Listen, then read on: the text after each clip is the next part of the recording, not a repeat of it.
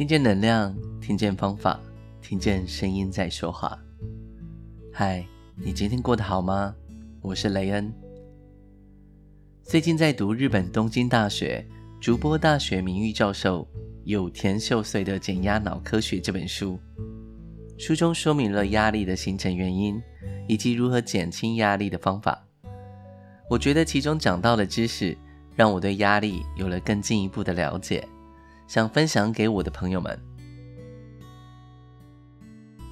作者在书中一开始就跟我们说明，压力是不会自己凭空消失的。也是不可能战胜的，甚至当压力达到一定程度之后，还会威胁到我们的生命。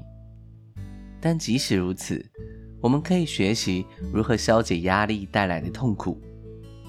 他认为，真正意义上耐压的人，并不是指打败压力的人，而是能够巧妙地承受压力，并且把压力调节到适度的人。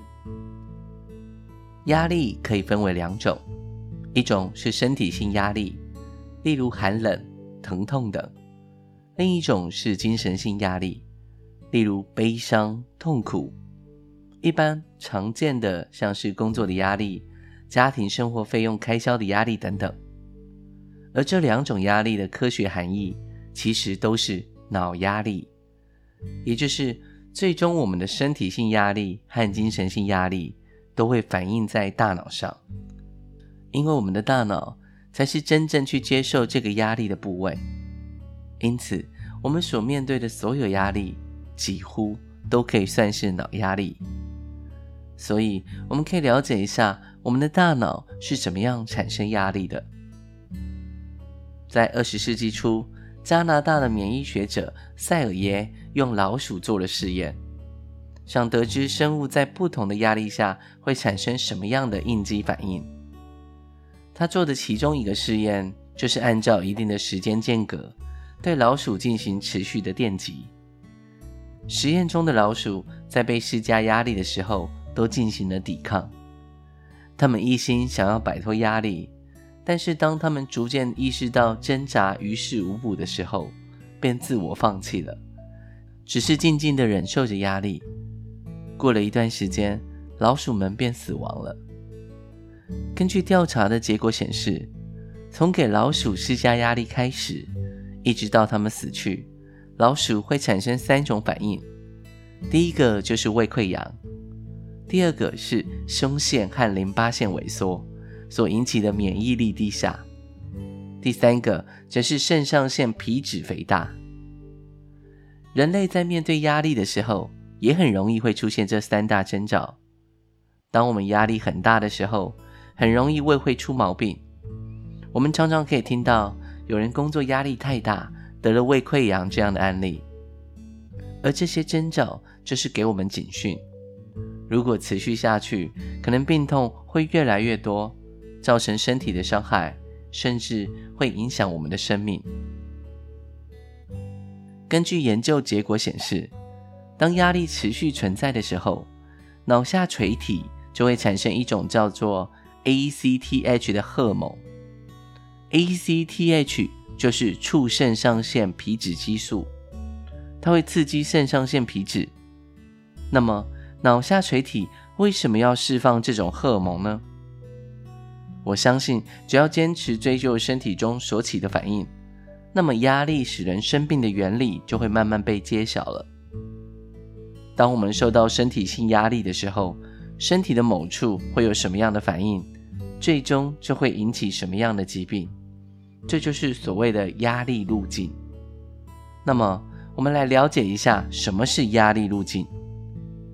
在身体性压力中，反应最强烈的应该就是疼痛了。疼痛作为一个讯息，首先是从脑部的丘脑开始，然后经过大脑皮质或大脑边缘系，达到丘脑下部视旁核。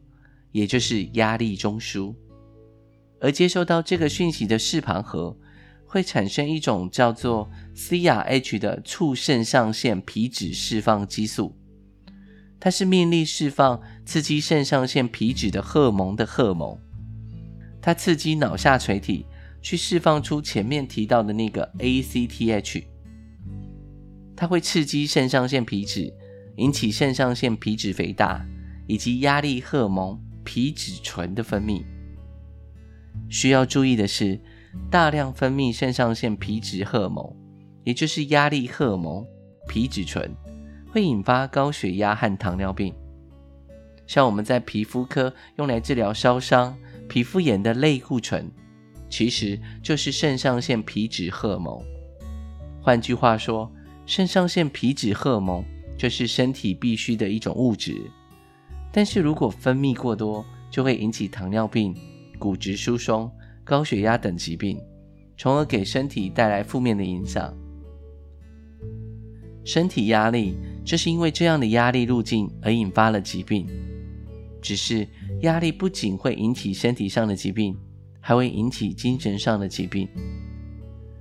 压力路径分两种，一种是身体性压力路径，就是从丘脑下部通到下垂体；另一种是精神性压力路径，从丘脑下部通向脑干的中缝合。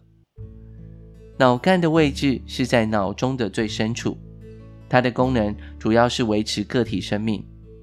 中缝合则大概位于脑干的正中，它的内部有血清素能神经，是一种应用血清素传递资讯的神经，能释放出神经递质血清素。这个与精神性疾病有着密切的关联。而压力讯息就是从丘脑下部传达到中缝合，因此减弱了血清素能神经所起的作用。然后就有了忧郁症和恐慌症的产生。所以，确切的说，血清素能神经是治疗压力的特效药。如果血清素能神经的作用减弱，就会引起精神性疾病。我们可以这样说：精神性压力其实就是大脑通过神经递质感到的压力。而作者在书中将精神性压力叫做脑压力。他希望大家都能够理解，所谓的精神性压力，其实就是大脑感受到的压力，而大脑具有控制压力的机能。科学家在前面的老鼠电击实验时，发现了另一个现象，就是在电极的老鼠旁的笼子里放了另一只老鼠，它没有遭受到电击，但是每天看着被电的老鼠惨叫的惨状。这只没有被电击的老鼠也发生了胃溃疡的症状，也就是它虽然没有受到身体性压力，也就是它被电击，但是在这个环境下，它感受到精神性的压力，并且和感受到身体性压力时一样会患病。这个实验说明，我们身边的人如果压力大，每天紧张兮兮，甚至焦虑，我们处在这样的环境下。也会影响到我们，甚至让我们产生这样的状况。所以，我们要多传播一些正能量，负能量是很容易相互感染的。作者在书中提出了一个有趣的现象：人们在晚上比早上更容易失控。首先，我们来说说失控。其实，失控就是压力太大。无法控制自己的压力，情绪爆发，做出不同于平常的行为。当面对压力的时候，我们的大脑在一般情况下会调换神经路径，防止失控或抓狂。但是如果调换路径失败，就会出现歇斯底里的状况，也就是失控状态。作者认为，人类在一般的状况下可以保持平常心，其实就是我们的血清素。给大脑带来平静的清醒，而当血清素能神经功能低下的时候，就很难让人的情感和精神状态保持冷静的状态。人在社会中生活一整天，有可能会被长官责骂、被朋友抱怨、被客户投诉，经历了各种压力，而血清素神经功能也逐渐的衰弱。因此，到了晚上，我们会比早上更容易失控。还记得前面说过，压力是不可能战胜的吗？但是，我们可以选择怎么样应对压力。血清素是能够让大脑保持平静、清醒的状态，也更有利于应对压力，并做出冷静的判断。当巨大的压力来袭时，不管血清素能神经怎么样被激活，压力路径都会启动，我们的身心都是会生病的。但是如果平常就激活血清素能神经，那就等于为了承受压力做了身心准备。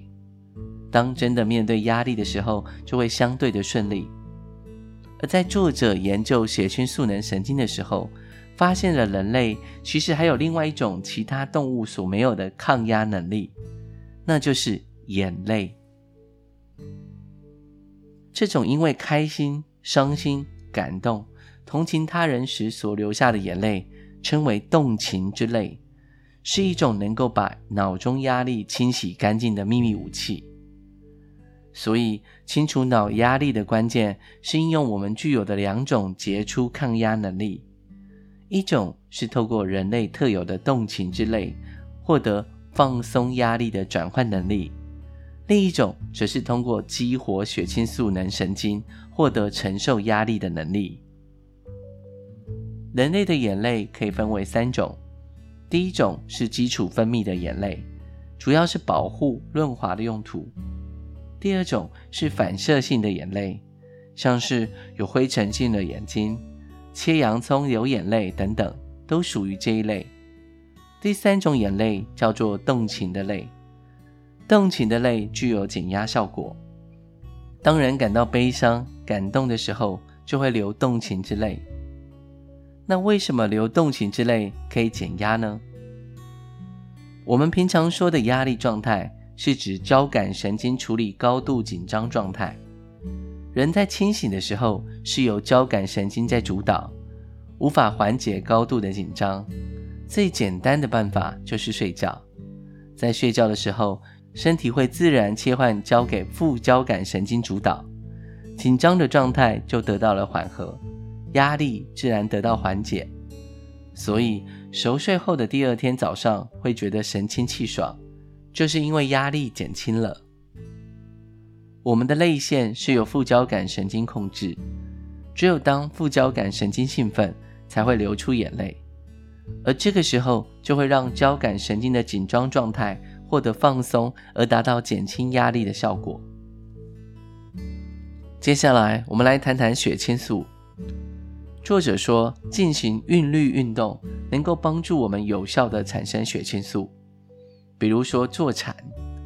坐禅其实是一种韵律运动，因为在坐禅的时候，我们会更讲究我们的呼吸，一吸一吐，尽量的缓慢，并且有规律的重复。血清素能神经是一种有趣的神经，它会随着韵律活动被激活，也就是血清素这种神经递质的量会增加。血清素能神经有五大功能，第一，是冷静的清醒，它可以适度抑制大脑皮质的活动。第二是保持平常心，也就是调整心态的功能。人体中的去甲肾上腺素能神经和多巴胺能神经是两种会失控的神经，而血清素能神经能对它们施加作用，以保持适当的兴奋，抑制失控的可能性。所以，只要血清素能神经正常，精神性的压力就很容易得到控制，哪怕存在压力，也不会被压垮，不会变得焦躁易怒。同时，哪怕有高兴的事发生，也不会手舞足蹈，过于兴奋。第三是安定交感神经，第四是减轻疼痛，第五是保持良好体态。保持良好体态，这是什么意思呢？血清素能神经是直接向连接着抗重力肌的运动神经伸出轴索，给予刺激。什么是抗重力肌呢？就是指那些保持姿势时的反重力作用的肌肉，像是颈部肌肉、下肢肌肉、支撑背部骨头周围的肌肉，以及眼皮和脸上的肌肉等等。如果血清素能神经出现衰弱，抗重力肌就会变得弱化，经常会让我们呈现松松垮垮的样子，眼睛也会变得无神，给人懒散的印象。简单来说，血清素能神经的功能会对我们的身心产生极大的影响。激活血清素能神经，就可以头脑清醒、心神安定、充满活力，以及善于忍耐压力和疼痛。就连姿势和表情也会保持紧致，它的好处多多。既然血清素能神经有这么多功能，那么我们要如何激活它呢？激活它的两大法宝就是阳光和韵律运动。血清素是在早上制造的，所以早上的阳光对于激活血清素最有效果。沐浴阳光的时间不需要太长。三十分钟就足够了。血清素还有另外一个非常重要的功能，就是它到了晚上天黑之后，它就会变成了褪黑激素。褪黑激素其实是我们大脑提供的安眠药。晚上失眠的人，正是因为缺少褪黑激素所造成。所以白天只要激活了血清素能神经，晚上只要关上电灯，就会有足够的褪黑激素。也就能安然入眠了。接下来介绍一下韵律运动。韵律运动就是指按照一定的韵律运动身体。其实人类从出生到死亡，一直在无意识地进行韵律运动。例如呼吸就是最先开始的韵律运动，吸奶、哭泣则是婴儿时期很好的韵律运动。而断奶之后，咀嚼食物成了新的韵律运动；而会爬会走之后，韵律运动的范围就更广泛了。韵律运动只需要让身体记住其中的韵律，而不需要做特别剧烈的运动。同时，要记得疲劳的时候，千万不要勉强做运动，可以依照自己身体的状况来调节运动时间，五到三十分钟就可以。不是运动时间越长，就会释放出越多的血清素。重要的是长期坚持，而不是长时间运动。所以，我们可以选择那些自己喜欢、能坚持下来的韵律运动。书中有提到几种韵律运动，像是腹式呼吸，例如吐气十二秒，吸气八秒；散步和跑步、咀嚼都是很好的韵律运动。作者在书中讲了一个特别有意思的实验，叫做“拍拍背实验”。实验中，两个人一组，一个人用一次一秒的频率轻轻拍打另外一个人的背。本来预想的是，被拍背的人血清素浓度会上升，但是实验的结果是，被拍的人和拍打的人两个人的血清素浓度都上升了。血清素浓度上升，意味着血清素能神经被激活，也就是被治愈。换句话说，就是为别人做事的同时，也能治愈自己。所以说，要成为幸福的人，最简单的方法就是让别人幸福。以上简单介绍了书中提到的压力路径和血清素的相关应用。书中还有介绍学习脑。工作脑、同感脑的区分，大脑前运动区的机转，以及怎么享受哭泣等等有趣的知识。有兴趣的朋友，推荐可以去看看。听见能量，听见方法，听见声音在说话。我是雷恩，与你一同分享日常可用的减压脑科学。我们是一群热爱分享声音能量的伙伴，每周三及周日用一些些时间送上不同的声音礼物，传递知识和力量。如果你喜欢我们分享的内容，欢迎你订阅我们的 Podcast，给我们五星评分，也邀请你留言分享你的收获与感动，这将是给我们持续制造礼物的动力。谢谢你的聆听，我们下次见。